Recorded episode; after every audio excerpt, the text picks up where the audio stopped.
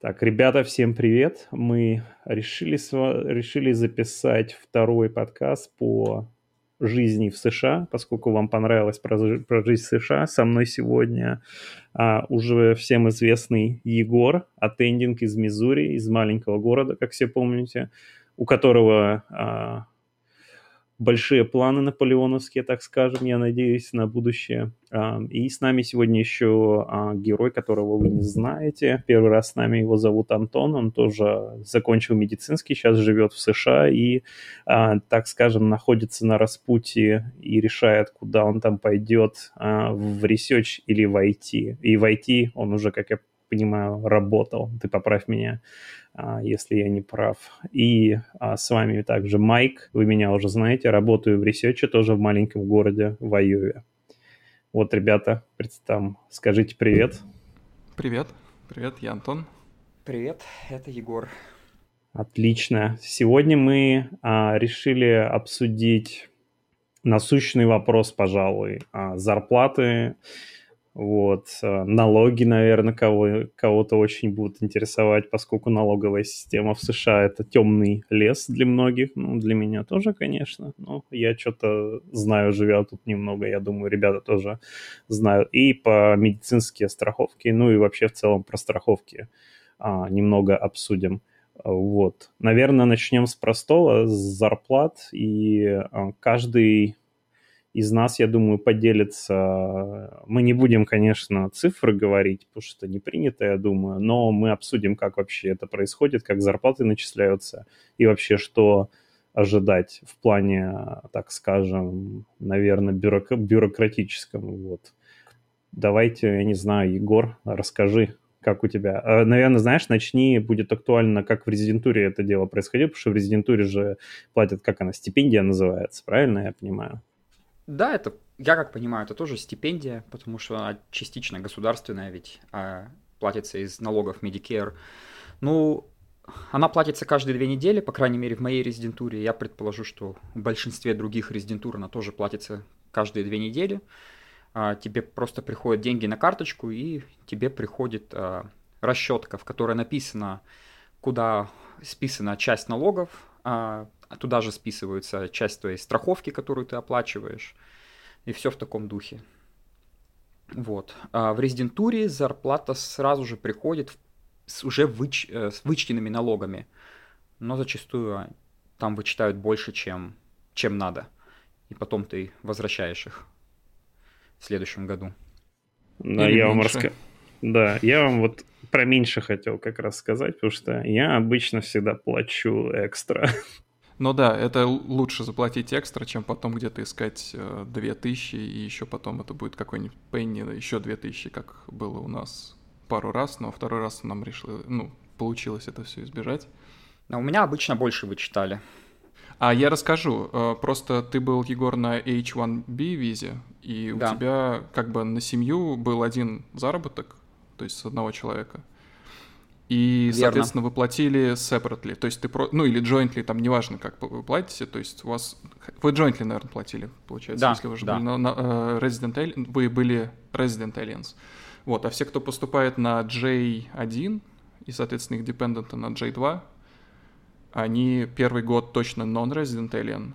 Mm-hmm. Там есть такое правило, как, а, по-моему, называется three-year rule, там должно быть 180 дней за последние три года у тебя должно быть presence э, в, в стране, и считается этот год и предыдущий хотя бы. И поэтому, если тебе здесь всего один год, то предыдущий год невозможно посчитать, и ты non-resident alien в течение первого года. И если идет заработок даже с одного человека, то вычитывается налог по брекету Married Filing Separately, то есть MFS. А, и он, соответственно, больше, чем а, jointly. И если где-то там что-то пропустить, вот в этой форме, которую ты подаешь на работу, то у тебя будут вычитывать меньше налогов, а потом в конце года, когда ты будешь подавать декларацию, тебе скажут, что ты там не додал буквально там много тысяч, да, и потом ищи их где хочешь. Угу. Да, это, кстати, важная информация. Мне, кстати, пришел этот, пришел чек э, буквально позавчера, что я, оказывается, не доплатил э, а я скажу, сколько я не доплатил. Я не доплатил 800 долларов э, налогов в штате Миссури. Я не знаю, как так у меня насчиталось, но я заплатил изначально около 4000, и мне еще пришло угу. сверху, чтобы я доплатил. Буквально вот на той неделе. Интересная история, потому что э, у меня та же самая была, только в этом мне штат Айова тоже прислал, что я им должен денег, и сумма была очень смешная, я им должен был что-то 20 долларов, и самое смешное, я просрочил платеж, и они мне еще пени начислили на эти 20 долларов. В итоге я заплатил, и получилось так, что я заплатил на день позже, чем я должен был, и они еще пени потом начислили.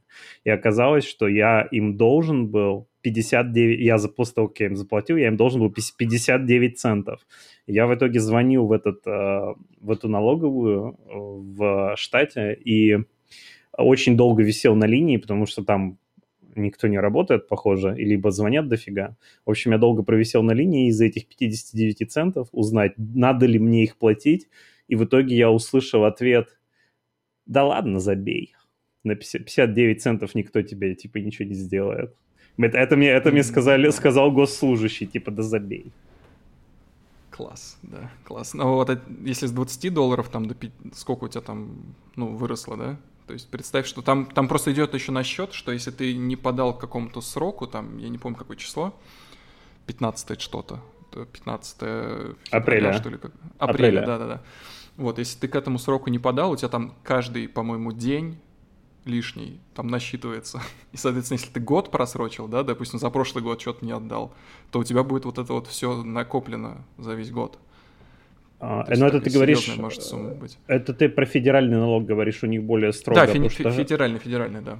А, шта- штатские, они там у них более, там в некоторых штатах, например, в Аризоне я когда жил, там можно подавать можно не подавать один год, например, вообще. Ты можешь за два года подать э, потом, как бы. А, то есть они не так строго были. Но это надо в каждом штате по-разному. В Айове, потому что тоже есть дедлайн, например, но я, кстати, не помню какой. Он, он позже, чем федеральный обычно во всех штатах. А, вот. Но у них э, эти пени не такие жесткие, как федеральный. Хотя с меня вот с 20 долларов что-то мне там больше доллара насчитали, по-моему, пени. А, как бы все равно прили- ну, прилично. Да, да, да. Но У нас еще меньше получается. Мне насчитали 55 баксов штрафа. Это, кстати, важно, раз мы про налоги заговорили и про дальнейшую иммиграцию. А обязательно нужно платить все налоги вовремя, потому что если вы этого не сделаете, при подаче на гражданство вам сделают а-та-та, потому что там нужно доказывать, что вы, а, этот, а, как он, good, good moral character. И тем самым это имеется в виду, что вы платили вовремя налоги. И если у вас не будет объяснения, почему вы просрочили, ну, болели там, может быть, я не знаю, сильно в больнице валялись, а, это может быть за уважительную причину. То есть могут быть проблемы, так что платите налоги вовремя. Это не касается штатских, это именно федеральный налог имеется в виду. Да, и просто еще получается, что в некоторых штатах вообще нету налога. То есть вот мы сейчас переехали в Вашингтон, здесь э, штатного налога вообще нет. То есть только федерально надо файлить. То есть одной головной боли меньше. Потому что, допустим, если ты пользуешься каким-то там TurboTax сервисом или ну, uh-huh. как, каким-то, какой-то третьим лицом, там есть, э, как они называются, HR-блок, и, ну, то есть, либо у кого-то просишь, либо сам берешь, заполняешь все эти документы, что довольно, ну, просто, с одной стороны, с другой стороны, там можно сильно накосячить, потому что там всякие deductions надо высчитывать, их объяснять, uh-huh. прикладывать и так далее. А, вот. А, ну и получается, если ты пользуешься чем-то, то они там за тебя все сделают, они заплатят, ну, типа, снимут с тебя и федеральный просчитают, и штатный э, засчитают, и как бы все, ты как бы просто отдал свои деньги, забыл.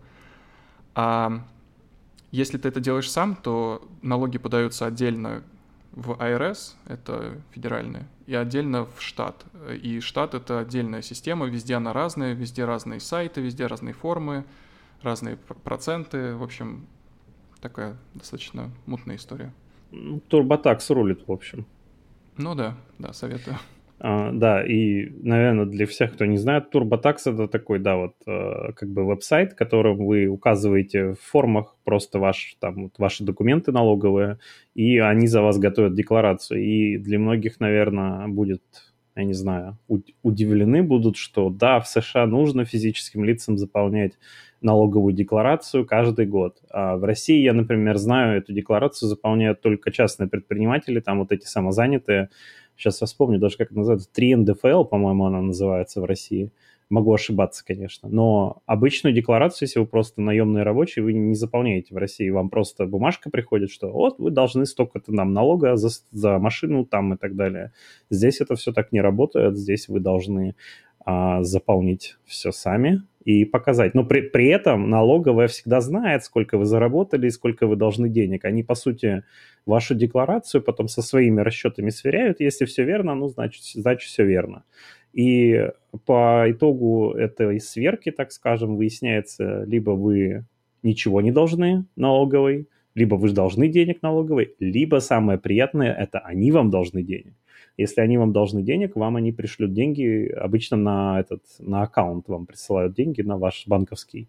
А могут, конечно, чеком прислать. Ну, на, нам прислали чеком, да.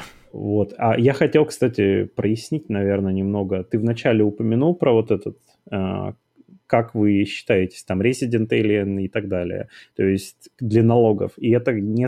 Хочу сказать, что это не связано с вашим иммиграционным статусом вообще.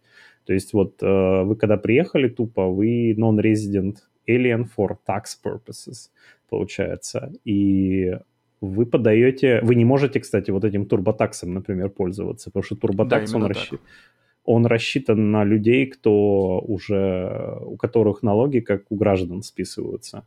А потом вот, когда там есть, как он называется, а, presence rule, по-моему, называется. То есть, да, если называется significant э, presence rule или как-то так. Su- subst- uh, substantial, substantial, substantial, да, sub- да, да, да. Substantial presence rule и типа, да, там в основном э, вам надо больше полугода находиться. Обычно, грубо говоря, первый, скажем так, первые два года вы non-resident alien for tax purposes, грубо говоря. Но в онлайн есть калькулятор, вы можете посчитать, как это вычитать. Но если у вас есть грин-карта, то вы сразу resident alien считаетесь для налогов. А если вы на визе, то вы будете считаться resident alien, когда для налогов только, когда вот это время пройдет. Надо по калькулятору считать. Я по итогу, а, по этому калькулятору, когда приехал, подавал, по-моему, я приехал первый, первый год, потом он не полный был, и последующий год я подавал как non-resident, а потом уже как resident я подавал. А вот, хотя я был на визе, это тоже получается все это время. А ты был на H-визе? А, нет, я вначале был на Джейке, а потом на H. Но на, на H я уже подавал как резидент, потому что у меня уже время вышло все равно. Я на Джей даже еще когда был, а последний полгода я уже тот год подавал как резидент. Вот, то есть это, да, вот по этому правилу. На, на H тоже, по-моему, я хотя могу ошибаться насчет H по поводу налогов. Ты сразу как резидент платил, Егор? Сразу, но я в 2018 году был в стране. Ага. Так что у меня выходило, что у меня было больше а, 180 дней. То есть я, получается, был а, сразу ну, налоговым резидентом. А, и фишка, кто не знает, налоговые резиденты как раз, а, они, то есть, налогооблагаются как граждане США, никакой разницы абсолютно нет, и а, у них есть минус и есть плюс. Плюс в том, что вы не платите FICA tax. А, ребята, наверное, знают, что такое FICA tax. Это эти Social Security и Medicare а, налоги. Medicare это как раз страховка, про которую мы поговорим. Ты, кстати, Егор, работаешь с Medicare? Да, работаю. Основная страховка, по сути дела. Ну вот, мы чуть попозже обсудим, Егор расскажет, что такое Medicare. А, вот. А Social Security это всякие, они идут в основном на выплаты, по-моему, disability, насколько я знаю, а, людям. А вот, то есть, и если пенсии. вы... Да, и пенсии. Если, ну, государственные пенсии. Если вы не резидент, как бы для налогов, вы это не платите. А если вы резидент, вы это платите. Это, кстати, там достаточно прилич, приличная сумма а, от зарплаты идет, а, если так посчитать. Вот. А если вы не резидент, вы можете это не платить, вы можете exemption заполнить. И они вам обязаны вернуть эти деньги, если вы уже заплатили. У меня так было, потому что я когда приехал под J1, я платил эти налоги, а, по-моему, первый год, полгода первое, потому что я не полный год был. Я летом приехал. А, вот, и мне потом вернули часть. Я потом просто заполнил, что у меня exemption есть от них, и мы не платили потом. Но часть мне вернули по итогу. Вот. А потом, если вы резидент, э, э, значит, э, уже for tax purposes вы будете платить это. Но из плюсов, когда вы резидент, вы можете, если у вас есть супруг, супруга, вы можете заполнять как merit уже, если вы как резидент Элли, можете заполнять вот вместе как бы. То есть это важно для этих брек... налоговых брекетс. А, вы, ребята, знаете, да, что такое по инкаму? Да, инкам. Да, да. Вот, расскажите ребятам. Ну, э, если просто говорить, а, чем больше зарабатываешь, тем больше налогов ты платишь. Если посложнее, то брекетс, они как бы это берется как скобочки, да. То есть, э, с, если ты зарабатываешь до определенной суммы, ты платишь с этой суммы там какой-то определенный процент. Дальше, если ты зарабатываешь больше этой суммы, то ты с остатка вот этого вот, то есть то, что осталось от первой суммы до второй суммы, ты платишь чуть побольше процент. И так mm-hmm. далее, до, до бесконечности практически. Прогрессивный налог а, получается.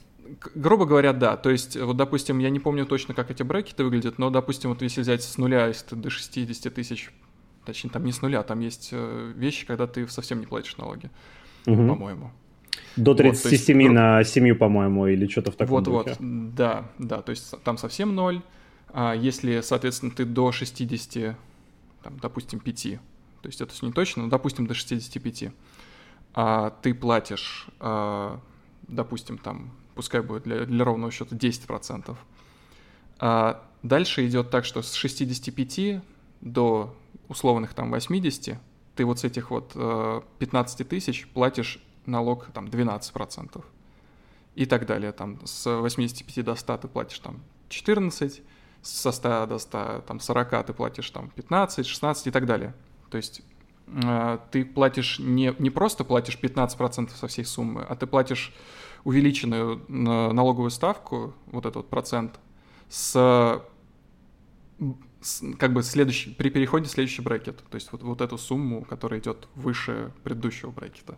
Это, кстати, хорошо, что ты это сказал, потому что а, есть даже среди американцев есть а, такая вещь, что они думают, что вот если они зарабатывают прямо вот а, прямо около границы вот этого брекета, если у них у них будет повышение до следующего, то у них а, в итоге на руки будет меньше зарплаты, но это неправда. То есть э, вот да, то есть он только Э, новый, новый процент с вас списывается только с той суммы, которая превышает предыдущий брекет. Вот. Э, и поэтому повышение по зарплате получать всегда хорошо. Ну, кто же спорит, да.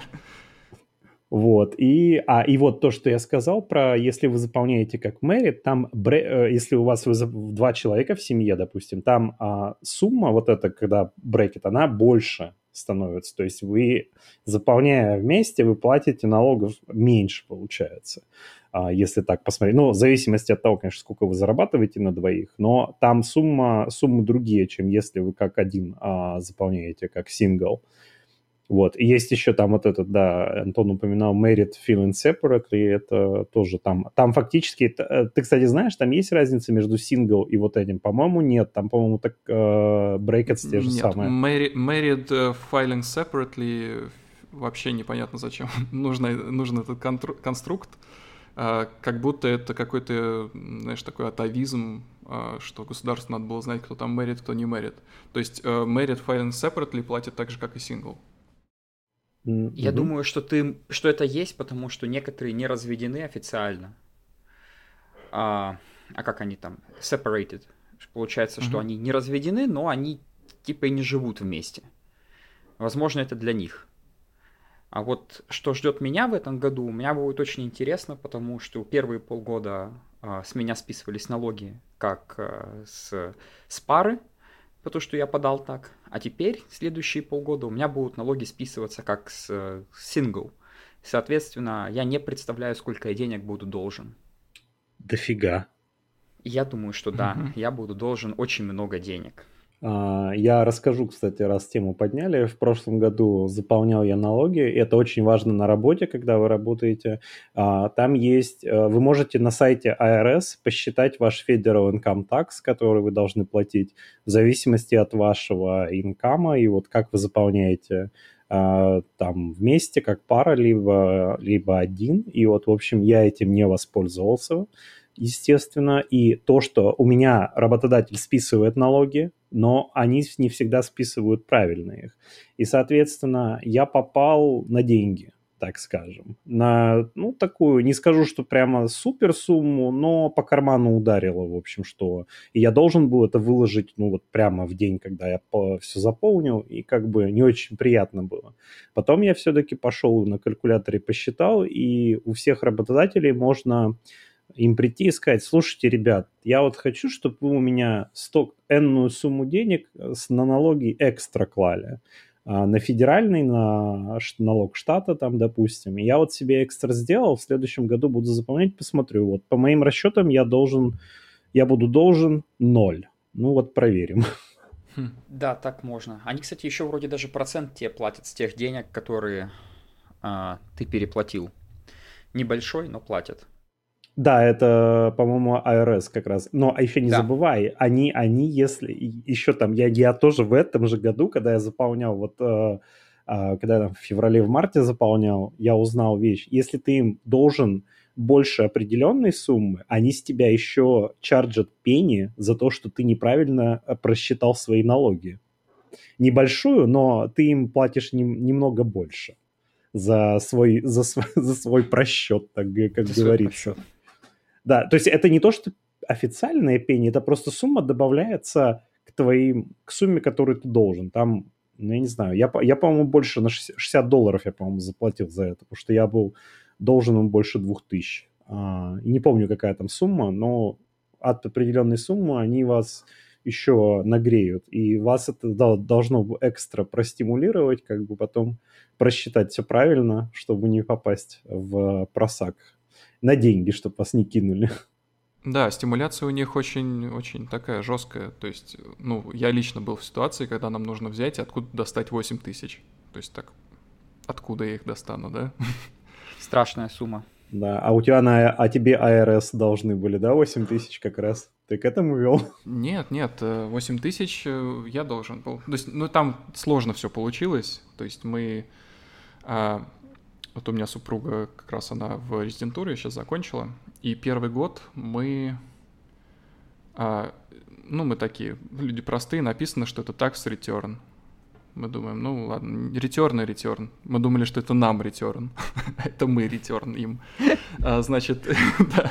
И мы думаем, ну что, файлить, не файлить, что сейчас ковид, э, там, и все такое, все такие вялые не будем файлить, что, ну, ну пусть заплатили больше и заплатили, не надо нам никакого ретерна. А потом оказалось, что потом оказалось, да, что это мы должны э, ретерн сделать.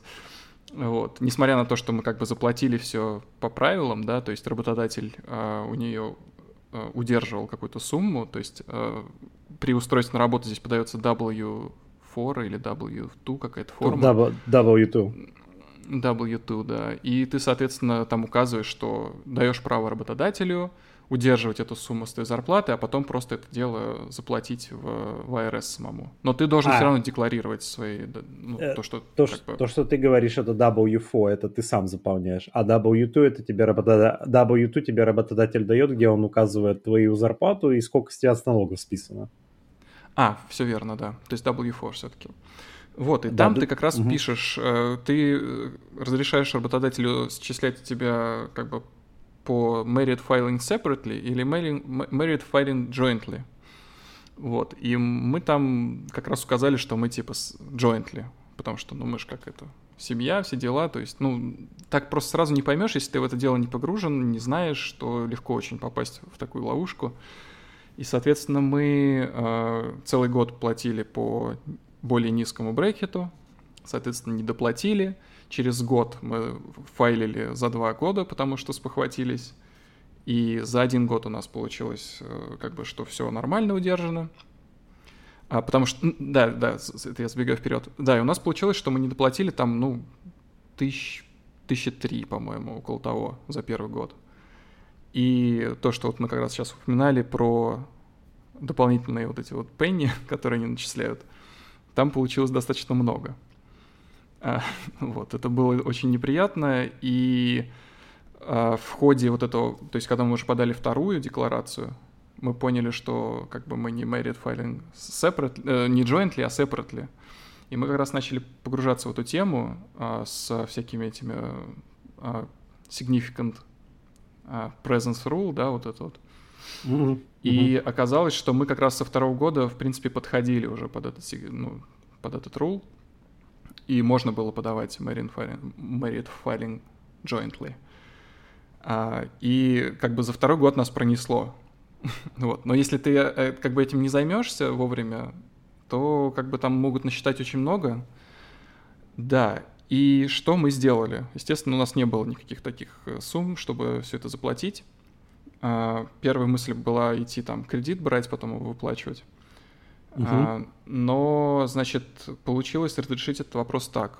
Мы написали письмо в ВРС, и слезно уверили, что мы вообще это не специально сделали. Типа мы платили налоги, то есть мы, мы как бы платили, мы просто не знали, как это надо делать, и когда надо декларацию это подавать, и вообще что делать. Это наш там типа первый год, простите, пожалуйста. Вот, нам какая-то тетечка там чуть ли не от руки ответила, что типа окей, все хорошо, типа больше так не делайте, а та вы у нас на карандаше. Вот. То есть, ну, пронесло. То есть, это было очень приятно, что здесь можно как-то в ручном режиме так по-человечески с этим делом разобраться. Потому что, ну, это было достаточно... Ну, это, это прям сложно было бы. То есть они Но... простили вас вообще или нет? Да, вообще, вообще простили. Сказали, заплатите что-то там какие-то пенни, и, ну, там пенни получилось за, за, за какой-то еще, короче, простой, мы там 450 баксов заплатили, и все, как бы сказали, окей. Ну, это фактически не такая веселая история, как мне про 59 центов сказали, типа, да забей. Ну да. Ну да, это прямо существенно. Но это, я тут не хочу людей тоже пугать. В принципе, хочу сказать, что если вы работаете по найму и получаете только W2, то есть вот э, вы только у работодателя работаете, и у вас только W2, это, в принципе, заполнять эту декларацию с помощью того же TurboTax э, достаточно просто. Однако, если вы начинаете заниматься какой-то деятельностью еще помимо работы, если у вас там вот грин-карта появилась или а, у вас разрешение на работу есть, и вы там подрабатываете где-то сами на себя, может быть, и там будет еще много форм. Вот я потому что на визе, кстати, можно заниматься этим трейдингом, если вы занимаетесь им не как основным видом деятельности. То есть, если вы покупаете какие-то стоки, там, крипту, и сейчас, и, кстати, сейчас криптовалюту тоже нужно а, в АРС докладывать им по операции по криптовалютам. И у меня, кстати, опыт с этим уже есть, потому что я крипту покупал а, пару лет, а, вот, и повторюсь, будучи на визе, это можно делать. А если это не ваш основной вид деятельности, вы это как там just for fun, как говорится, занимаетесь, то это можно делать. Вот. И сейчас есть, есть сервисы тоже, которые к TurboTax подключаются, и вы можете кошелек там свой крипто подключить. А, забыл, называется Coin что-то там. Я потом напишу, если кому интересно будет, напишите мне, скажу, как он называется. Он вам считает, делает файл Coinbase. и а, да, по-моему, Coinbase, кстати, считает. А, у них есть нал- для налоговой это, а, а, специальная утилита на сайте. Вы туда просто подключаете свой кошелек. У меня этот, по-моему, Binance был. И он туда загружает все, всю валюту, а, эту вашу крипто, и делает репорт, и вы его потом в TurboTax закидываете, там просто проверяете и все. Но проблема не в этом с этим. Если вы вот этим, что-то у вас есть, вот эти помимо W2, Э, то есть W2 у меня занимает заполнить, а, ну, я не знаю, наверное, 10% времени вот все это, всего турботакса, все остальное я заполняю вот эту фигню с криптовалютой и так далее. И там, знаете, если у вас автомобиль там есть, недвижимость вдруг есть, это все нужно заполнять и подавать. Плюс, если у вас дети есть, там на детей еще отдельно надо информацию заполнять. А если вы работаете, если вы один, заработаете по W2, налоги у вас много времени не займут. Это, как правило, такая рутинная. Но для многих американцев, поскольку кто здесь родился и давно живет поколениями, для них это проблема, потому что у них, как правило, и недвижимости дофига, там машины всякие, вот эти подработки там и так далее и тому подобное, и это все может а, превратиться в длительную вакханалию с этими налогами. Поэтому здесь слово tax season – это буквально ругательство. Вот. Ну, а если вы иммигрант на W2, у вас все в порядке будет. Я хотел еще добавить, что есть отрасли, ну, то есть, так скажем, есть траты, которые не облагаются налогами. Там, например, здравоохранение, то есть, если ты потратил на лечение там какую-то энную сумму, и ты можешь предоставить это доказательство этого, то она вроде как не облагается налогом, и это тоже можно подавать декларацию, и сумма как бы облагаемая налогов, налогом с твоей зарплаты, она будет как бы меньше. А, да, там есть, э, я скажу, AGI называется, Adjusted Gross Income, по-моему, но это прошифровывается. Точно. Точно. Да, и это как раз, если у вас вот эти deductions есть, это которые вот эти вот healthcare там и так далее, donations, если вы делали, donations, они тоже налогом не облагаются. То есть, если вы там расщедрились и заплатили 10 тысяч долларов, а, я не знаю, в какой-то фонд а, благотворительный, можете предоставить эту информацию, и у вас э, эти 10 тысяч, по идее, должны вычесть с вашего вот этого AGI и э, тем самым у вас э, сумма, которая облагается налогом, будет на 10 тысяч меньше, что не может не радовать. И это, кстати, как раз почему богатые дядьки здесь любят делать donations и такого рода деятельность, потому что они тем самым налогов меньше заплатят. Ну, ну да, да так. но они, в принципе, вообще по-другому их платят, не так, как обычные смертные. Но это, но это на самом деле не важно, это не, не, к этому, не к этому разговору. Еще, кстати, это забыли сказать, пенсионные отчисления, которые вы делаете сами, они тоже не облагаются налогом. А, да, но они, кстати, да, раз уж ты эту тему поднял, мы можем сказать, что работодатель, не только вы сами платите, работодатель тоже платит, ну, нормальный работодатель обычно платит. И там есть, э, так сказать, сетки разные, как платят? Обычно платятся либо один к одному, а, что это имеется в виду? То есть, допустим, условного Петю, а, с него списывают 250 долларов с зарплаты, с его зарплаты, которая идет в его пенсионный фонд. И работодатель со своих денег а, кладет тоже 250 долларов. То есть один к одному получается. Итого у Пети 500 долларов. А, ну, часто бывает, я не знаю, сколько часто, но вот у меня, например, один к двум. То есть на мои 250 долларов они, работодатель кладет 500, и я в итоге имею 750 а, в конце. Есть еще, по-моему, один к 0,5, ну, а есть, где только с вашей зарплаты списываются, а есть вообще, где нету пенсионных отчислений даже с вашей зарплаты работодателя. И такие тоже бывают.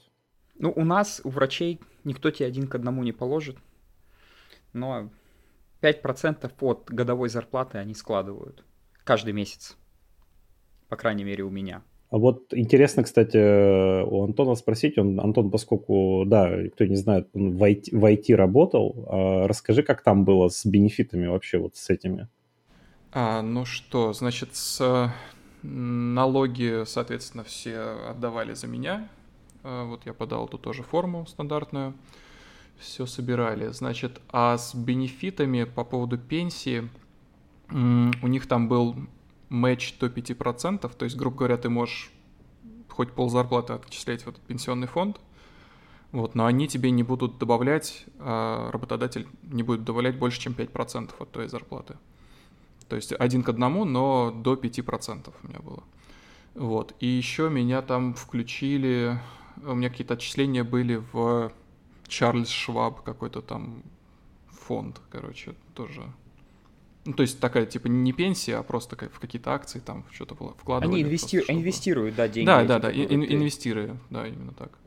Они, да, эти пенсионные деньги часто инвестируют. У меня та же, но это от, от штата зависит. У меня такая же пенсионная программа. То есть мои деньги, которые там кладутся, они инвестируются в индексы обычно. А, то есть они инвестируют там эти в индексы, которые растут всегда, они обычно инвестируют, там, а, не помню, по-моему, 7% в год, около 7% в год они растут, насколько я помню. Но, в общем, они, грубо говоря, ваши деньги, они просто лежат, э, как на, на как на сберегатель, в сберегательной кассе, они как бы там у них работают.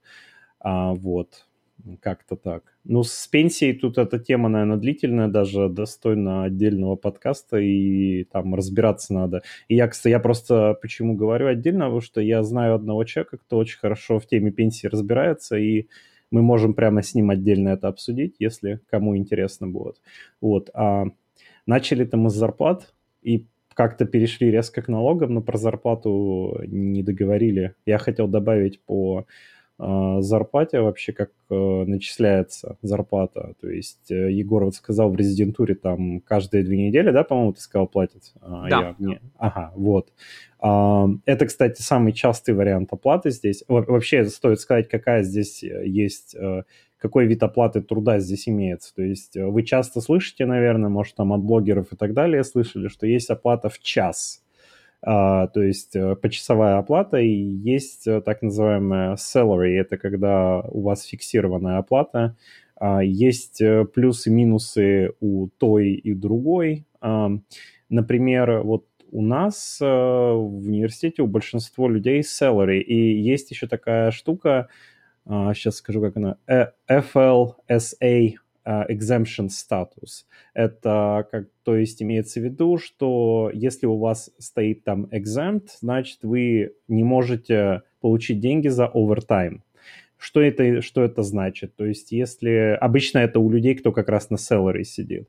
То есть у вас фиксированная оплата, скажем, я не знаю, а, там 100 тысяч в год, к примеру, и, допустим, у вас 40, рабочая неделя 40 часов э, в неделю. Ну да, конечно. Классический вариант, идеальный, но на самом деле нет. И если вы вот работаете, как я, в ресече, например, в ресече очень часто, что ну, это вы можете остаться там и до вечера, и в выходные прийти, и вот, соответственно, если у вас этот статус и у вас salary, вам за это никто не заплатит, ни, никаких, ни, ни центом больше. То есть вы всегда будете получать фиксированную оплату за свою работу, и все. И даже если вы переработали, это никого не волнует. С другой стороны, если у вас этот э, статус, он у вас non-exempt, соответственно, вы можете получать деньги за овертайм, и там, как правило, оплата вычисляется в часах. Э, это обычно относится как раз к почасовой оплате труда, и там вы получите примерно в полтора раза больше, если у вас овертайм есть. А вот, э, казалось бы, почасовая оплата это плюс, но на salary, скажу, есть плюс еще тоже, потому что иногда у нас, например, в университете вы можете работать меньше 40 часов в неделю, нежели больше. Такое тоже бывает, и в этом случае вы получите ту же сумму, что как бы хорошо. Вот. А, есть еще, по-моему, оплата труда типа сдельных, а, но я с ними не особо знаком. Но основные, пожалуй, будут вот эти а, почасовая и salary. И salary указывается в год обычно. Почасовая, соответственно, сколько долларов в час. И то, что указывается в год, это то, что до налогов, не забывайте. А не забывайте вычесть налоги, чтобы узнать, сколько вы там будете получать в месяц. Налоговые, налоговые от сколько платят вам раз в месяц, так скажем, потому что есть оплата понедельная, есть вот каждые две недели, самая популярная, пожалуй, и есть а, раз в месяц а, кому платят а, тоже. Вот там по налогам, по-моему, разница небольшая есть в зависимости от этого, но я подробности не знаю. Если ребята есть что добавить по зарплате, давайте. Да мне кажется, у меня нет ничего, что можно добавить по зарплате принципе, все довольно-таки просто. Единственное, что, да, как ты сказал, ты не будешь знать, сколько ты получишь, пока с тебя не спишут налоги. Да. И э, как-то ты вскользь сказал про то, что как бы ты на селлере, но на самом деле все резиденты на селлере. И, да, все резиденты. Э, у, да, то есть нормированных часов э, работы не ждите. Э, и главное не переводить это в сколько вы получаете долларов в час, потому что можно... Окажется, что вы работаете в Макдональдсе. Этого. Да, да, там, то есть получится очень, очень что-то смешное. То есть если взять резидентскую зарплату и поделить на нормальные часы в неделю, там, допустим, 35-40, да, то получится такое, ну, хорошая зарплата, более-менее жить можно. Среднестатистическая. Если, если, да, если, если поделить на реальные часы, то есть реальные часы я имею в виду, вот, допустим, у вас теоретически должна резидентура начинаться там в 7 утра вы приходите, да, там типа 8 какой-нибудь там обход, и вот вы до, до, там до 5 вот типа того. А фактически получится, что многие, особенно на первом году, приходят э, там, за два, за три часа, я слышал. То есть у меня есть знакомые, которые к пяти ходили в резидентуру, есть знакомые, на которых ругаются, что они к пяти, к пятнадцати вместо к пяти, там, 0-0 ходят. Хотя по расписанию, опять же, в 7. И то есть, если ты пересиживаешь после окончания твоего рабочего дня, это норма, это не какой-то там типа особый случай, и вот сегодня я пересидел. Нет, ты каждый день почти что будешь пересиживать, и в редких случаях будешь ходить э, раньше. Вот, и, соответственно, есть работы, которые, ну, то есть не только резидентура, есть работы, в которых э, как бы рабочий процесс построен на том, что у тебя нету нормированного рабочего дня. А, несмотря на то, что он начинается как бы номинально в там, 8 или 8.30, он может начинаться раньше, заканчиваться сильно позже, потому что тебе нужно сделать какой-то дедлайн. И заявленные там 40 долларов в час, у тебя будут уже не 40 долларов в час, а меньше, потому что ты на селлере, и как бы овертайма у тебя нету. Вот, меня в моей карьере как бы IT не такой продолжительный, но меня как бы пронесло с этим делом, то есть у меня была селлери, и еще за овертайм мне платили. То есть, если я задерживаюсь, мне платили, и, и на выходных, если я вдруг там что-то мне взбрело в голову прийти, то тоже платили там хорошо. То есть не один к одному, а там почти два раза больше. Ну, слушай, это прям идеальный вариант, э, вот что ты описываешь в плане, что у тебя и salary, и еще овертайм тебе платят. Да, было, было довольно приятно. У меня овертайма нет. И в час мне тоже на самом деле сейчас платят, но в целом в нашей больнице и в час даже не платят. А, сколько посмотрел, столько получил. А, это вот, наверное, как раз больше пример сдельной оплаты труда, я бы сказал, скорее всего, да, да ведь, Егор? Ну, да, чем больше ты посмотрел, тем больше ты смог забилать страховок, то есть э, отправить страховых этих выплат, и, естественно, тем больше денег ты получишь. Ну да, это сдельное, потому что у меня, я говорю, вот на salary, независимо от того, я умирал 80 часов в неделю или сидел 20 часов в неделю, смотрел YouTube и ничего не делал, я получу абсолютно одинаковую сумму. Тоже про, хотел два слова про research ставить. Тоже не надейтесь, что у вас будет нормированный рабочий день, потому что эксперименты иногда нужно делать и в 2 часа ночи, а, что дизайн эксперимента такой, иногда надо ночью будет прийти, что-то сделать. Ну, не часто, конечно, но имеется в виду, что да. А начинать раньше и заканчивать позже, да, блин, почти, почти каждую неделю, один день в неделю это делать точно будете. А, вот. Ну, у Егора, наверное, в этом плане, а, поскольку он уже работает attending PCP, он у нас primary care provider, и он, у него, наверное, уже более стабильный график в этом плане. Ну, я вовремя заканчиваю, но есть у меня коллеги, которые любят посидеть до 7 вечера, хотя смотрели столько же пациентов, сколько и я, они просто не могут уйти. Но это уже их, э, их приколы. Ну, может, у них это домой не хочется. Ну, всякое бывает, сам Скорее, знаешь. Я, вот это, я это и подозреваю, да. А, есть, да, такие люди, кто на работе любят торчать. У нас он тоже люди есть, кто по выходным всегда работает. Ну, кто по своей воле, кто нет, ну, это, знаете, от человека зависит, кому нравится. А вот э, давайте плавно про бенефиты обсудим вообще на работе какие, потому что все знают, вот в России там больничные, там в Европе больничные, там а, этот, что там еще у нас этот, а, господи, я забыл При... слово. А, матер... Декрет. М- м- да, декрет. Декрет, да, декрет. декрет. Да, да, да. Точно, спасибо, ребят, я, я слово забыл. А, вот. а то, что тебя это не касается. А, ну вот, есть что вам сказать? Я просто, у меня тут много есть что-то сказать, но вы давайте начинайте тоже а, по поводу... Я могу сказать про декрет у врачей. Я, я знаю, что, например, моя больница дает, по-моему, всего лишь 6 недель. Угу. Ну и все, на этом, на этом, в принципе, декрет закончен. А, и платят 50%, наверное, да, еще? При этом? Да, врачу ничего не будут платить вообще. А, вообще ничего, окей, понял. Вообще ничего. Там может быть какая-то сумма будет смешная, но скорее всего, если ты работаешь, э, сколько увидел, столько, получи, сколько, столько получил, у тебя зарплаты не будет вообще. Мне пришел мой обновленный контракт, в котором мне, у меня написано очень прямым языком, если это не отпуск, а, допустим, больничный, зарплата у меня ноль. Неплохо. Живи как хочешь. Ну, это что-то да? что жестко у тебя, потому что вот я не знаю, как у жены сейчас будет, а у нее вроде бы есть base pay, maternity leave э, оплачиваемый по какому-то там, не знаю, проценту.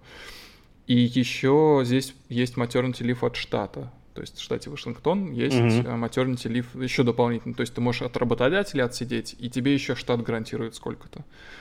Вот, и, соответственно, ну, это что-то жестко там в Миссури у вас. Да. да такой, такой, угу. такой, вот, такой вот контракт, как бы, на самом деле, довольно жесткий. А, я, я вот скажу, от себя добавлю, я, я почему а, часто людям говорю, некоторые просто меня спрашивают, куда стоит идти работать, а, а, типа в research е, в универ или в компанию. Ну, тут зависит очень сильно, потому что а, мы про страховки сейчас поговорим, но вот э, университет, я работаю в Public University, он государственный, можно сказать, если на русский перевести, хотя не совсем, конечно, это правда будет, но будем считать на русский манер, это, да, государственный университет, и у нас здесь, э, по-моему, до нескольких месяцев оплачивается декрет. Он есть. Самое главное, что он есть в частных компаниях, его может вообще не быть. А, то есть законом не, закону, по закону нету такого, что вам обязаны предоставить его. А, я вам больше скажу, в США нет закона, который обязывает работодателя предоставлять вам вообще отпуск. А, то есть вы можете за свой счет только пойти, а оплачиваемый вам отпуск в законе такого нет. А, ну вот, в университете, в общем, а, не везде, но вот у нас очень хорошие бенефиты, например. То есть до нескольких месяцев это вот этот maternity leave, он 50% э, от зарплаты, в принципе, можно посуществовать, так скажем. А у нас начисляется очень много больничных. Э, каждый месяц, по-моему, начисляется около, ну, по-моему, день а, в... Нет, вру, один день в две недели у нас начисляется больничного. То есть я вот болею не часто, у меня там уже накопилось, по-моему, месяца три этих больничных, сколько я работаю здесь. И у нас достаточно так либерально в плане отпуска, оплачиваемо скажу, а у нас начисляется, а, ну, если пересчитать, э, да, и касательно отпуска. В США о выходные дни и праздничные не считаются за отпуск, потому что я помню, в России вы отпуск пишете а, с какой по какой даты, и там именно календарная считается. Здесь считаются только рабочие дни. А, но я переведу на календарные, чтобы всем понятно было. То есть у нас примерно за год получается месяц отпуска, что достаточно жирно для США, оплачиваемо. Это очень много. Это очень Это много. много для США. Потому что вот я работал в компании, там, если ты начал не с начала года, и точнее, если ты хочешь взять отпуск а, до завершения этого года, то есть не под конец, а где-то там, допустим, в марте, то тебе этот отпуск рассчитают на количество дней, которые ты уже отработал. То есть тебе нельзя там уйти, грубо говоря. Вот у меня было, по-моему, 12 дней или 10, какой-то смешной, но это рабочих, то есть получается две недели, то есть понедельник uh-huh. по пятницу 5 дней, и две недели вот у тебя отпуск. Можно было отпуск заработать, э, работая по выходным, но это такое, ну, то есть это было все на усмотрение нашего менеджера, который достаточно, ну, такой либеральную позицию в этом плане занимал, но стандарт — это вот две недели, это прям молитесь на то, что две недели было отпуска, а то, что ты говоришь, там у тебя месяц, это вообще, это, это очень жирно. Я вставлю про то, про больничные, которые у тебя так начисляются. У меня 10 дней всего больничных каждый год. Но я сейчас расскажу случай из... Я, я, я полностью обезличиваю человека, но, в общем, а, один из сотрудников, который проболел в этом году много дней, и потратил свой отпуск тоже на больничный. Э, это, этому сотруднику еще нужно больничный. Так угу. вот, у нас был разослан имейл с тем, чтобы мы, другие сотрудники вот нашего отделения, поделились с этим человеком нашими оплачиваемыми отпусками, чтобы этот человек мог пойти на больничный. То есть люди в отделении отказались от своего отпуска и подарили эти дни а, ну, свой, своему коллеге, получается. Интересно. Желающие были? Да, был, было много, как бы человек набрал необходимые дни для своего больничного, но суть в том, что да, это вот настолько вот дико, то есть человек, причем это, это не фейковая какая-то болезнь, там настоящая болезнь, и вот, угу. вот чтобы как бы все было окей, а, всем отделениям нужно скидываться своими днями, чтобы помочь. Это, конечно, печально. Но бывает, да, такие, это от очень сильно от работодателя зависит, но не все так плохо. Вот, э, как я сказал, у меня начисляют нормально. И, а, да, и пример Егора это прямо, и то, что сотрудники поделились, это просто какой-то социализм в капитализме получается. То, что все поделились, а, чтобы у всех поровну, так скажем, было. А, вот. А, я еще добавлю, есть у работодателей бывает такая вещь, как long-term, long-term disability, long-term absence insurance в таком духе. То есть, если вы заболели чем-то сильно, я не знаю, и не можете работать там до года приблизительно, а, у нас вот эта страховка, так, эта страховка уже, она есть, например, и а, там тоже процент от зарплаты. У меня вот, например, если такая ситуация возникает, у меня 50% от зарплаты до года будут выплачивать. То есть я, в принципе, могу заболеть чем-то серьезно, до года сидеть на, с деньгами какими-то, в принципе. Вот, но это не везде так есть. Опять же, я буду рассказывать там на лекции на этой паре. У вас вот этого ничего нет, вам, в принципе, может казаться, что это не важно, но поверьте мне, это, на это стоит смотреть. С этим нельзя не согласиться, да.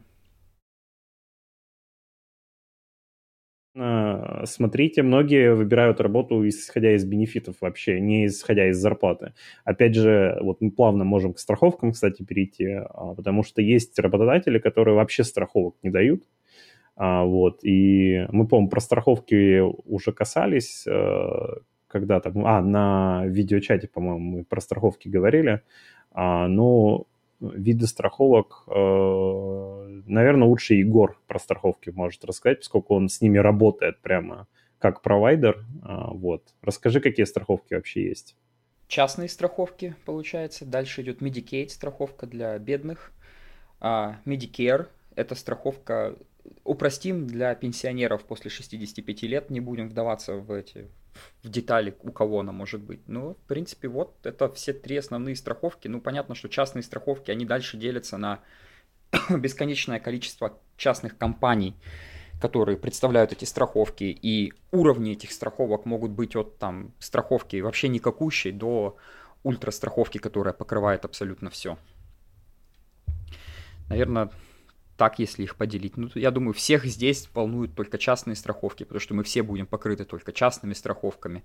Даже если вы работаете на государство вдруг, то у вас все равно будет частная страховка, которая, с которой работает государство. А, не, ск- не скажи, там у них есть а, страховка государственная, которая покрывает а, именно работников федеральных агентств. Там у, это у федеральных только, у штатовских, по-моему, частная. Но она все равно работает как частная страховка, как бы она ничем не отличается от а, ну, ну в этом плане да, но она имеется в виду, что она этой компании, не компании, ей владеет государство, если вы работаете. Я не помню, как она называется, но я думаю, для большинства это не актуально в любом случае.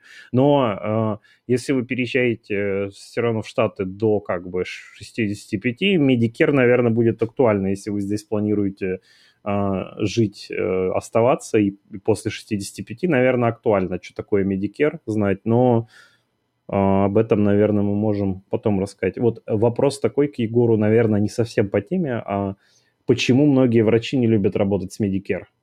С Medicare, в принципе, это на самом деле большинство любит работать. Потому что Medicare очень хорошо платит за э, диспансеризацию ежегодную.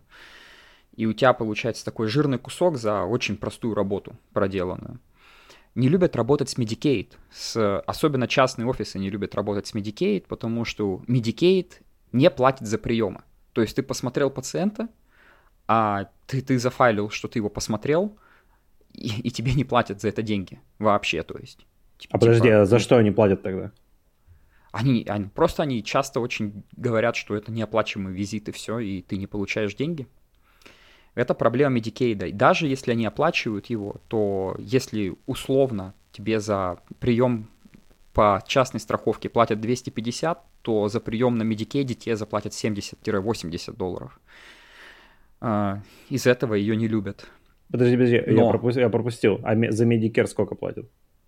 За Medicare а, там платят просто хорошо. Я не могу сказать там точно. Medicare оплачивается очень хорошо, его любят, потому что он платит за хорошо. Он, он платит, то есть лучше, чем частная даже. Ты это имеешь в виду? Он Uh, так как в Medicare есть вот эта вот ежегодный, uh, ежегодная диспансеризация, эта ежегодная диспансеризация оплачивается очень хорошо. Mm-hmm. Там, там фактор, по которому тебе платят, он довольно-таки высокий. то есть что на что там умножается. И ты, все хотят, врачи всех стараются делать их как можно больше в primary care, потому что это просто и это деньги. Слушай, это интересно. Я почему-то слышал, что Medicare не любят. Видимо, я расслышал неправильно, все-таки Medicaid, видимо, был. Мало того, меди- на Medicare ты всегда знаешь, что типа в любой кризис пациенты все равно продолжат ходить. То есть частные страховки у тебя отвалятся, потому что людей поувольняют, и в них не будет страховок. А ну, медикерщики, просто пенсионеры, они продолжат ходить, и у тебя продолжат, продолжат идти деньги. Слушай, а что делать что делать людям без страховки вообще? Расскажи, как ты считаешь. Ну, в такой офис, как мой, ходить, наверное, в принципе, тоже будет глупо, потому что они чарджуют довольно-таки большие деньги за визит э, человека без страховки. Но здесь же есть э, новая мода, это Direct Primary Care, где у тебя подписка у меня в городе есть, там подписка стоит буквально 50 долларов, по-моему, или там 70 долларов в месяц. И после того, как ты ее заплатил, эти 50-70 долларов в месяц, у тебя есть какое-то определенное количество визитов в год к этому врачу, и тебе даже ну, не надо больше париться, ты к нему приходишь, он, этот врач даже э, говорит, что он делает обыкновенные какие-нибудь анализы, простые, ничего сложного, но у него прям у себя есть мини-лаборатория, где он их делает. Это как вариант, наверное.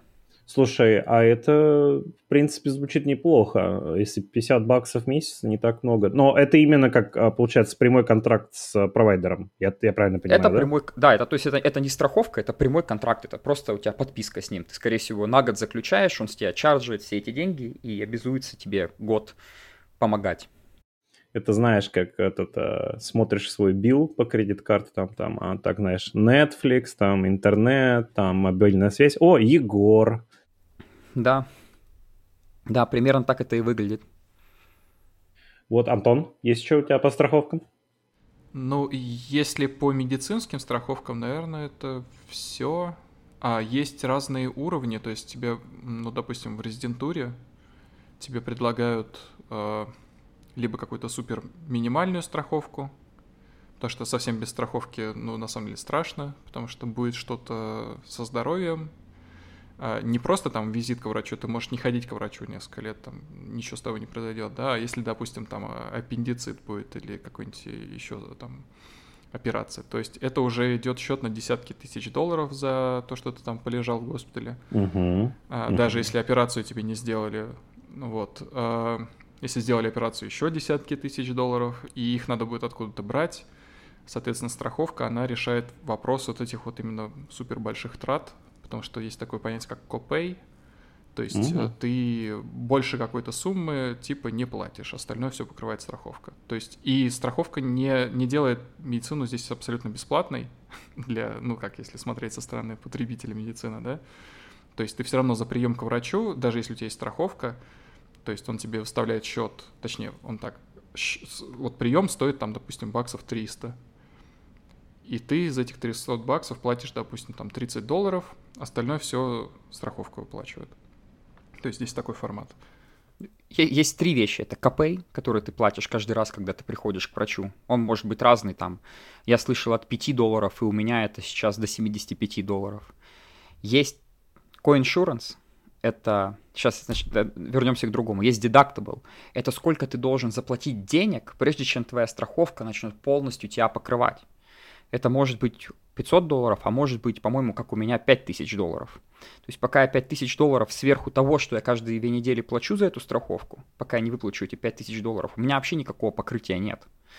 Я должен платить абсолютно за все. А потом, когда ты выплачиваешь этот deductible, начинает выходить такая штука, как coinsurance. Это значит, что если тебе нужно сделать колоноскопию э, диагностическую, которая стоит условно там 2000 долларов, то и у тебя есть coinsurance, который там 20%, ты должен из этих 2000 долларов заплатить еще 20%. 20%. Это будет, то есть получается 400 баксов ты должен отдать из своего кармана, и только все остальное будет покрыто твоей страховкой. А если ты еще не, не заплатил свой deductible 5000 долларов, то ты будешь добр, это, заплатишь 2000 долларов за все за это. Да, есть еще очень приятная вещь в страховках, ну, а в зависимости от суммы, это out of pocket maximum. Это сколько денег в год вы из кармана можете максимум выложить. Если вы эту сумму выложили из кармана, то дальше а страховка покрывает все 100%, то бишь бесплатно, наконец-то. Наконец-то, после того, как ты заплатил просто несколько десятков тысяч долларов, скорее всего, тогда она бесплатна. Зависит от страховки, понятно. Я сейчас опираюсь на свою страховку. Понятно, что она у кого-то может быть лучше. Или, например, как страховка в моей, в моей резидентуре была, которая оплачивала абсолютно все 100%, угу, вообще угу. ничего не требовалось. А, я вот на, встр- на встрече говорил, у меня out of pocket 1700, например. То есть это как бы я могу спокойно. Я поэтому по больницам хожу вообще не стесняясь. У меня потому что страховка очень хорошая. Опять же, к вопросу об э, этих public university, про бенефиты. Я поэтому тут дважды подумаю, прежде чем идти в частную компанию, если мне предложат даже там зарплату в два раза больше условного, но если там будут бенефиты говенные, я, возможно, это будет с финансовой точки зрения, кстати говоря, невыгодно туда идти.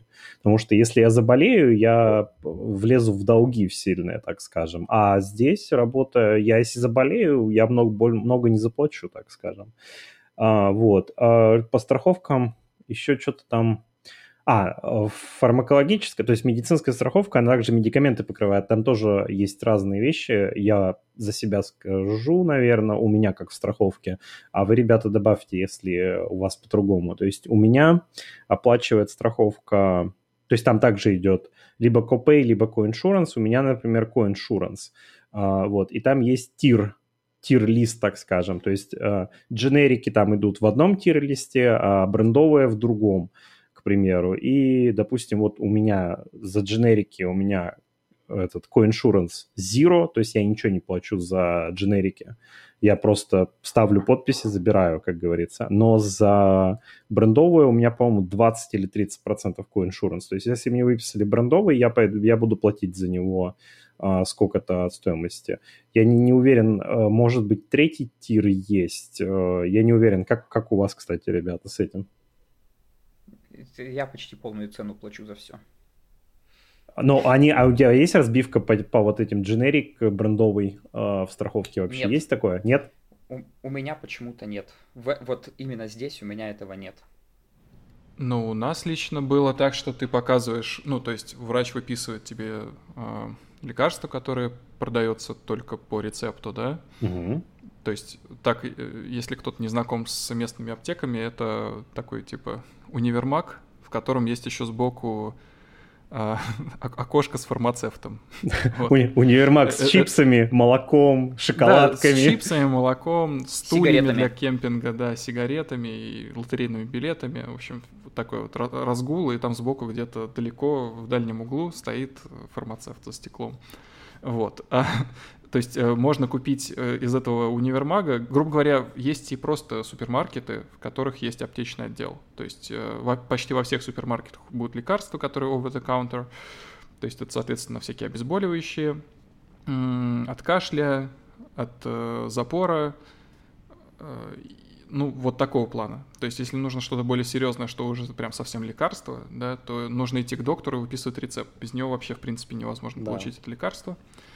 И ты с этим рецептом, точнее не так, э, рецепт врач обычно отправляет в аптеку. То есть после приема он тебя спрашивает, как, какую вам аптеку удобно, он отдает этот рецепт там либо своему ассистенту, либо сам звонит, если там какая-то практика маленькая.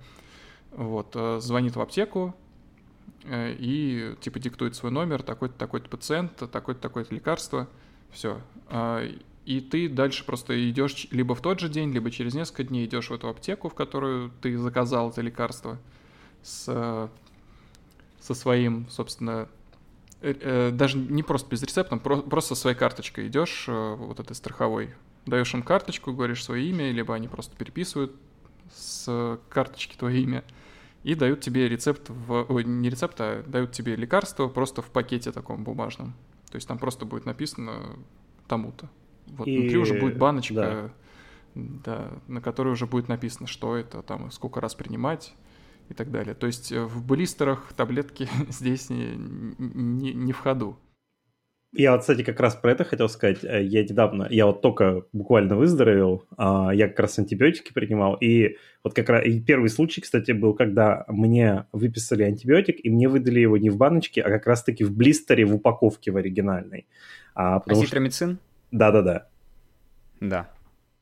Вот. Я, я, просто, я просто принимал до этого, мне в коробочке всегда выдавали, и азитромицин в том числе. Но вот и в этот раз мне именно выдали э, в блистере. Это первый раз. Я, кстати, даже удивился, потому что я уже привык, что здесь э, эти, рецептуру выдают все в баночках всегда.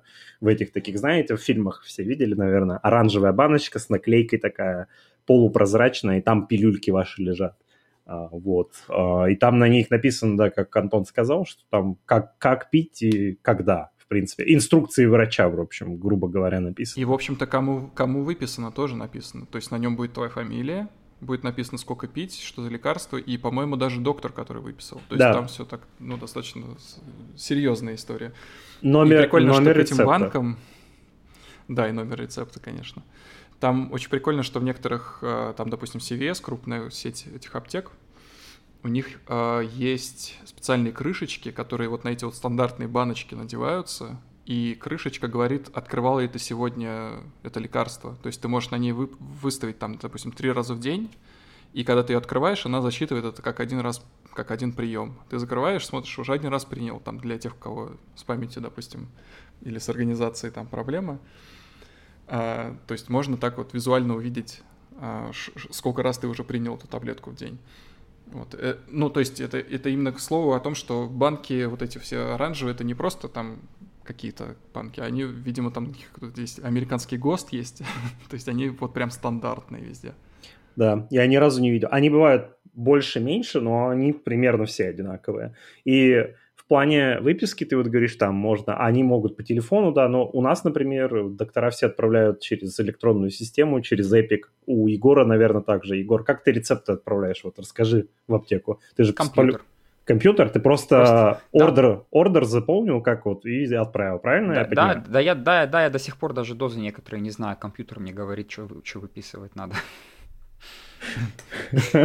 Ну, это на самом деле очень удобно, когда компьютером это можно сделать потому что вот мы проходили практику в Чикаго у врача, у них э, вся их клиника, это был вот сам врач и жена его медсестра, и все, больше там никого не было.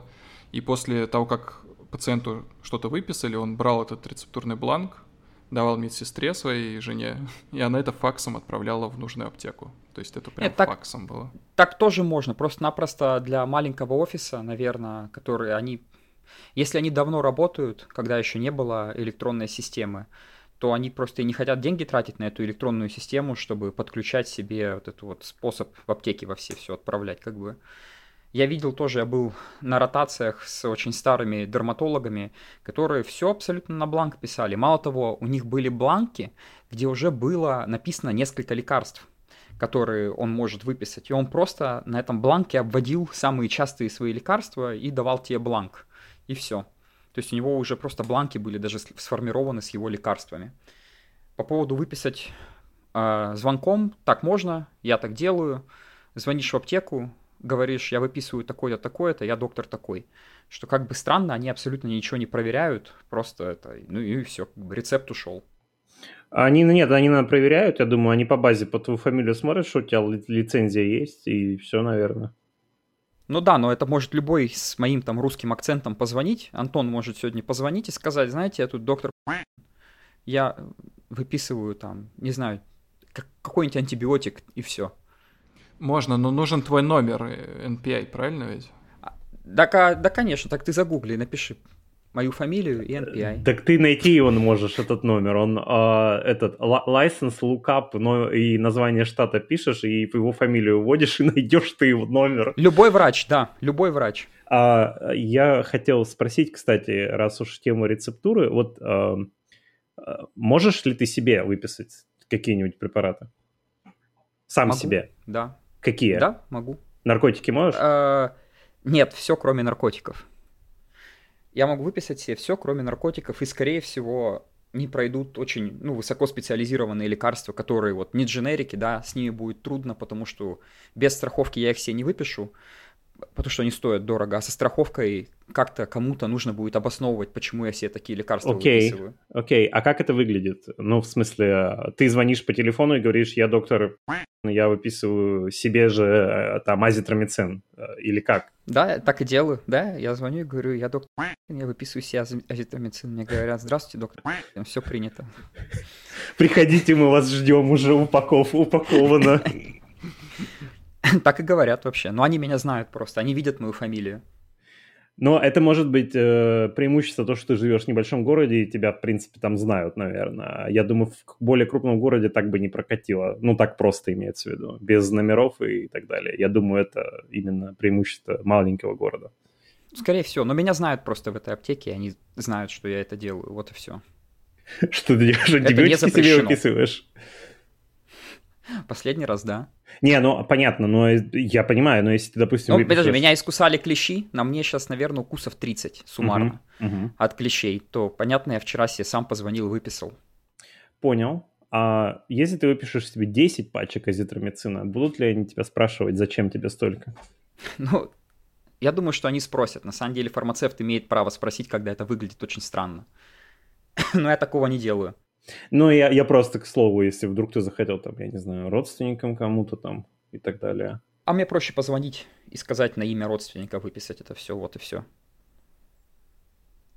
То есть это не запрещено. Я родственникам тоже имею право все выписывать, кроме наркотиков. Да. А как же то, что родственников только emergency можно лечить? Ну так э, это же emergency. Я же определяю, что такое emergency, а что такое не emergency. Ну, понял. В общем, дискутабельно, дискутабельно. Дискутабельная тема. Ну, это диск, диску, диск, дискутабельно, но просто-напросто, если тебе нужны антибиотики сегодня, и это вечер, то ну, это, это emergency. Ну, я вот, например, могу просто своему доктору написать через приложение, мне выпишут. А я нет. Ну, ты можешь сам себе, поэтому, да, вот. А, надо, давайте вскользь про dental insurance как-то а, пару слов скажем, потому что с зубами, ну, проблемы бывают частенько. Я сам сталкивался и попадал на деньги. А, вот. Э, про Dental, она стандартная достаточно страховка у всех. Я никогда не слышал о супер страховках на Dental. Вот. У вас как с этим? У меня, у меня она простая. Я плачу какую-то сумму в месяц, угу. э, и у меня на год дается, сейчас у меня полторы тысячи долларов на год, которые я могу потратить на зубы на там, на коронку, на пломбу или еще что-то. Все как бы. Если выходит больше полутора тысяч долларов, все остальное ты платишь сам. Угу. Все очень просто. Я плачу в год меньше, чем полторы тысячи. Там, я не знаю, наверное, выходит что-то около долларов 500, наверное, что я плачу в год. И получается тысяча долларов бесплатно мне, условно говоря, падает. Ну, у меня примерно то же самое. У меня 2000 лимит в год, э, и у меня, у меня есть еще 2000 lifetime, то есть это за, вы один раз только можете потратить на этого, на, на брекеты, на ортодонта, и все. Но это, естественно, если вам надо, оно будет стоить дороже 2000, но, по крайней мере, какую-то часть страховка вам компенсирует. А, также страховка зависит, там также коиншуранс в основном идет, и вот эти 2000, которые они сколько-то покрывают, и вы все равно там платите какую-то сумму. А, я ставил пломбу, например, ну, у меня не скажу, что прямо супер дорого получилось, но я, по-моему, заплатил порядка 200 баксов после страховки что за, пломб, э, за коронку, что, в принципе, неплохо. А пломбу я делал, я заплатил с кармана что-то долларов 15, я даже прям, ну, не ожидал, что так мало будет. Ну, 15 долларов за пломбу заплатил со страховкой. Без страховки пломба стоит 200-300 баксов, а коронка 700-800. Но это, опять же, я цены говорю вот э, примерно в регионе, где мы с Егором живем, живем. В крупных городах это будет дороже, потому что я когда жил в Аризоне, коронка обходилась полторашку, где-то полторы тысячи долларов без страховки. А, цены где-то так были, а пломба стоила порядка 500-600 баксов. Это если простая еще пломба там, потому что считается от э, поверхности, какую надо запломбировать, э, насколько я знаю. То есть чем больше, тем дороже. И э, зачастую бывает пломбу ставить невыгодно, поэтому ставят, предлагают коронку ставить. Ну, коронку, естественно, ставить дороже. Вот, э, наверное, как-то так. Антон, у тебя что, как там с стоматологией? Да у меня как-то с зубами, не знаю, по жизни проблем что-то не особо много. Вот, я, я даже, если честно, не знаю. То есть я, я ну, сколько-то там платится, сколько-то, видимо, из кармана заплатил бы, если бы я пошел. То есть у меня, у меня такое отношение со стоматологами пока что. Понятно. А, ну, ну кли... а забыл сказать, клининг зубов профессиональный у нас, вот, допустим, на срок два раза в год бесплатно. И там, типа, uh-huh. как раз про эти... У тебя, наверное, у большинства примерно то же самое. Да, это примерно такой стандарт. То есть, ну, если идешь чистить просто зубы у стоматолога, то это будет вот так. Да. Два у меня раза. не совсем так. А как у тебя? Расскажи. А, я хожу в стоматологию, которая не принимает мою страховку. Потому что моя страховка платит что-то за весь клининг буквально 80 долларов. И, ну, то место, куда я хожу, они не могут такие копейки за это брать. И, в общем, итог такой, что они как бы файлят в мою страховку, и моя, я им сначала плачу кэшем, что 150 или 180 долларов. Они файлят мою страховку, и моя страховка мне возвращает 80 долларов. И получается, что сотню я отдаю из своего кармана. Потому что у меня вот здесь, где я живу, первый опыт со стоматологом был ужасный, который принимал мою страховку, и они просто меня хотели обмануть и поставить меня на полторы тысячи долларов. Да, слушай, весело. Я про стоматологию только сейчас вспомнил. Uh, у нас в университете, э, в этом, на кампусе есть dental school.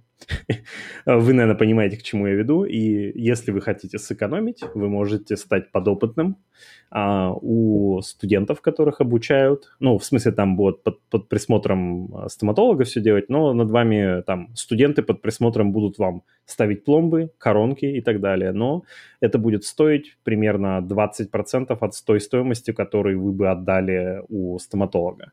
Что, в принципе, многие люди, я даже знаю, что люди, которые зарабатывают, даже неплохо этим пользуются, в принципе.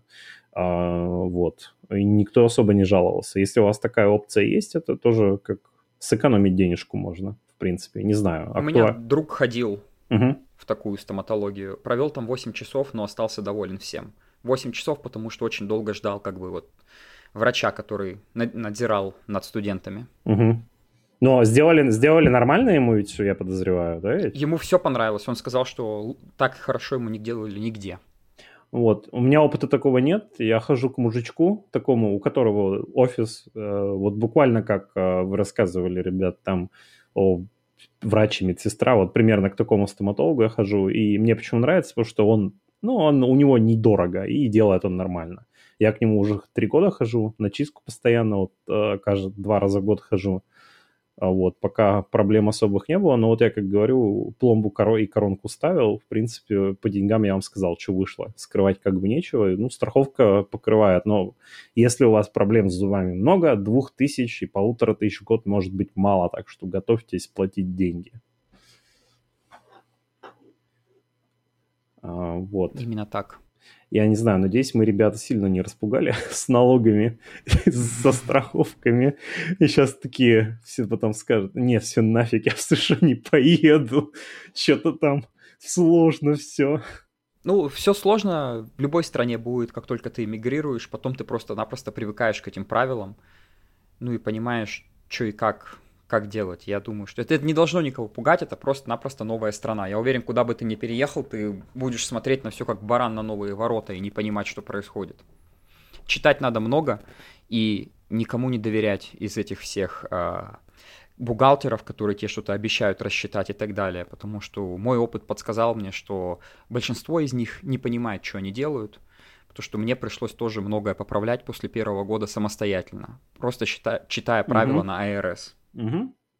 А, не стоит забывать, есть еще прекрасный друг всех людей сейчас, это чат GPT. Да, интернет. А, ну, в частности, да, но чат GPT может вам подсказать. Я потому что помню, я на YouTube видео смотрел, как чуваки заполнили декларацию налоговую, используя только чат GPT а, бесплатно. Потому что то, что мы говорили в начале, TurboTax, там надо все-таки денежку заплатить за то, что он за вас там это сгенерировал вам эту декларацию.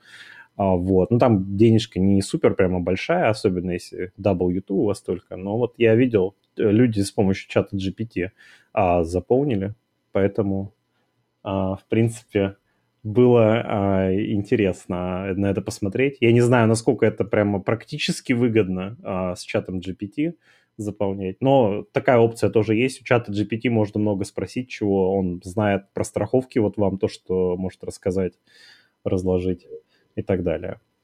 А вот, наверное, закругляться будем. Много, много всего обсудили с вами. У вас есть что добавить по тематике?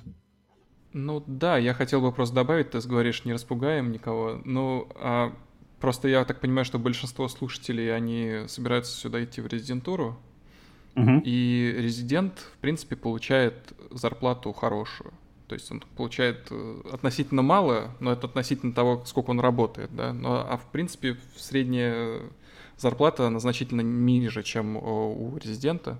В смысле, да, средняя зарплата вообще, в принципе, населения. И если ты просто играешь по правилам, которые здесь приняты, то есть страховки, налоги, все как бы правильно делаешь, все файлишь и так далее, то, в принципе, проблем, ну, это надо постараться, чтобы они были. Так, в принципе, жить-то ок, на все деньги есть даже. Да, да, отлично, отлично. Там я То говорю. есть все эти там поход к стоматологу там 180 долларов, там из России это там звучит или откуда там. Но... это будет звучать ну грозно тогда. А знаешь почему? Знаешь почему? Потому что когда ты там и не здесь, ты получаешь зарплату в рублях, и ты переводишь все эти, все эти доллары в рубли, и такой, о, это же да, три, абсолютно, зар... абсолютно, три зарплаты конечно. моих, там, я не знаю. Угу. Но 180 да, долларов, здесь... как бы, да, это не такие да. большие деньги, так скажем. А, вот. А, сейчас, я не знаю, в магазин сходить 200 баксов, нормально поесть, купить, наверное. А, ну, в смысле, корзину еды там порядка 200-300 баксов, наверное, выйдет, если корзину набирать. Ну да, и в часах работы, если тем более там получаешь 35, там 40 баксов в час, ну, подели 200 на, на 40, получишь 5 часов работы. Не полный день даже, да. А еды на две, да. а еды на две недели примерно можно купить. Угу, угу. Вот. Да. А... Я сейчас, а. я сейчас добавлю, сколько получает, получает резидент в моей программе угу. после того, как мы посчитали, посчитаем налоги. А, в моей программе стипендия 76 728 долларов угу. теперь, что намного больше, что было 7726 долларов. Сейчас я введу а, zip-код и зафайлим как будто бы один. На руки будет выходить каждый год 57 тысяч долларов. Это без учета, что вы там страховку оплатили, я это ничего не вводил. Ну, в общем, 57 тысяч долларов а, чистыми а, получать в Дамбере. Ну, ты давай, кажется, э, там у тебя калькулятор под рукой, давай сколько там это получается в месяц, потому что у нас привыкли все 57? в месяц. Да, подели на 12. Разделить на 12, это выходит 4750 долларов. Угу. Примерно, наверное, около 250 долларов вы отдадите за все страховки, то есть это выйдет 4500.